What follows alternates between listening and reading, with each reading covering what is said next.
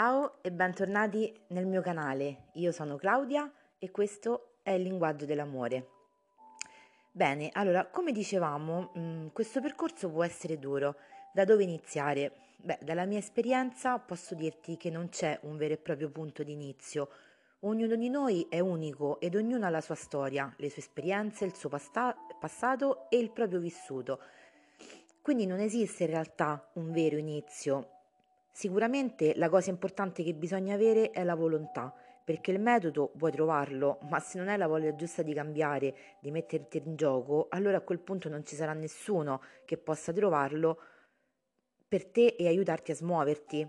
Un aiuto fondamentale, secondo me, può essere quello di, oltre a leggere libri relativi all'argomento, iniziare ad avvicinarsi alla pratica di meditazione. Io personalmente ho provato varie tecniche nel corso della vita e dirti quali siano i più efficaci o meno è un pochino difficile. Ossia, anche qui mh, mm, non c'è una verità assoluta, perché a seconda del momento che stiamo vivendo potremmo avere più voglia di avvicinarci a una cosa rispetto ad un'altra. Ma a mio avviso qualsiasi tecnica aiuti a portare l'individuo a guardarsi dentro va bene anche se alla fine per me eh, la mindfulness è la migliore, perché questa pratica ci aiuta a stare nel momento presente e come viene spiegato nel libro di Eckhart Tolle, Il potere di adesso, se tu impari a stare nel momento presente, potrai scoprire che in realtà non hai nessun vero problema. Pensaci un attimo, in questo preciso istante, che problema hai? Non 5 minuti fa, non tra 5 minuti, adesso. La risposta è nessuno ed è così perché sei nel momento presente, nell'unica cosa di reale che hai. Forse è un concetto che la mente conscia fatica a ricevere e capisco perfettamente che non è un argomento leggero. Allora, partiamo dal, dal precisare che i ricordi del nostro passato e le percezioni del futuro non esistono, ossia ciò che siamo state stati ha segnato parti della nostra vita, ha determinato alcune nostre scelte, ci ha permesso di catalogare le nostre emozioni rispetto a quello che abbiamo provato nel momento in cui sono state vissute, ma non esiste più. Comprendere questo può portarci a una grande liberazione mentale. Ne parlo anche nello specifico nel mio canale YouTube. E allora, come dicevamo, eh, questo non significa che dobbiamo dimenticare chi siamo e da dove veniamo, anzi ci sono eh, dei meccanismi mentali che ci riportano nel passato e ci proteggono da eventi che potrebbero costarci a volte anche la vita. Immagina se da piccolo hai messo una mano sul fuoco, ricorderai che questo gesto ti ha provocato dolore e nella tua mente quando sarai più grande sarà memorizzato in automatico, in modo tale che ricorderai di non farlo più.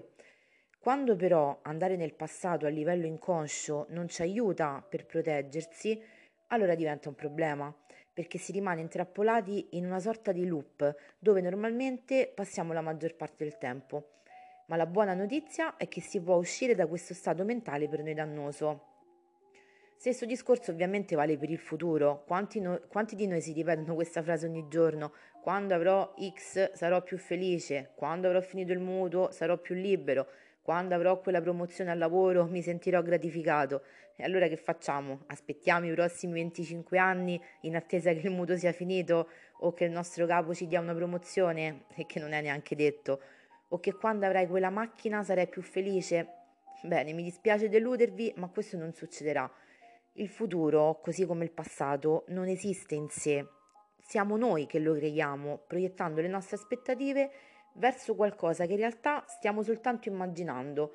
Il futuro eh, serve solo per il raggiungimento dei nostri obiettivi. Facciamo un esempio.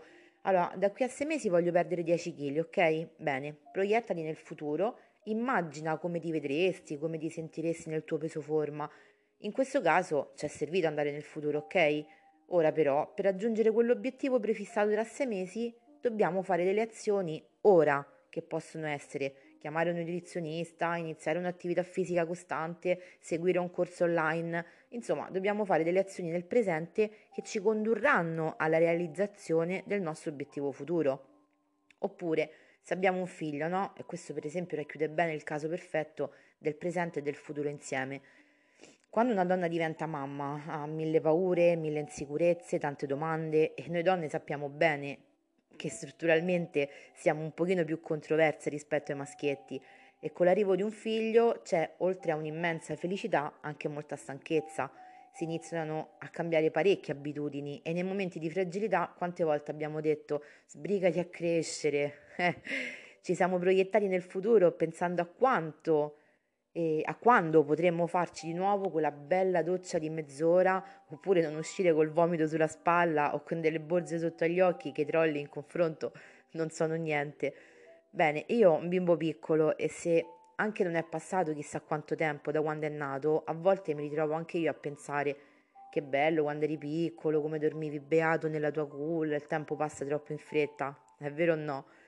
Eppure siamo le stesse persone che poco prima aveva, avevano desiderato far correre il tempo in maniera più veloce. Sapete perché?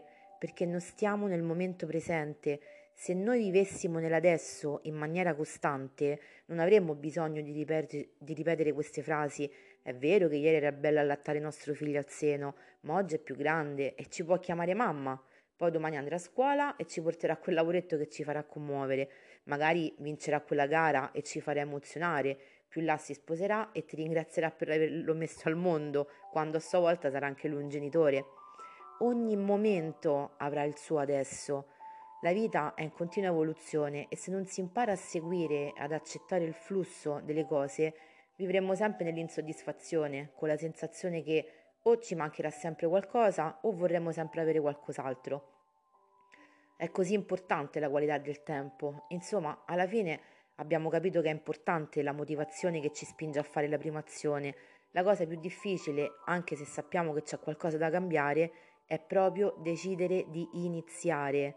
All'inizio è sempre un pochino tosta perché il nostro inconscio ha imparato a memorizzare in maniera automatica sia le nostre abitudini e sia i nostri modi di fare ma lo fa con un buon intento perché dal canto suo cerca solo di proteggerci, come abbiamo visto. Quindi, se sei pronto, ti aspetto per iniziare insieme questo percorso e dai la mia parola che quando dentro di te sarà cambiato quel qualcosa che ora ti blocca, la tua vita sarà centrata, sarai lì dove è giusto che tu sia e dove meriti di stare. Io, per quanto mi riguarda, sono pronta a prenderti per mano e iniziare con te questo splendido viaggio. Un abbraccio, Claudia.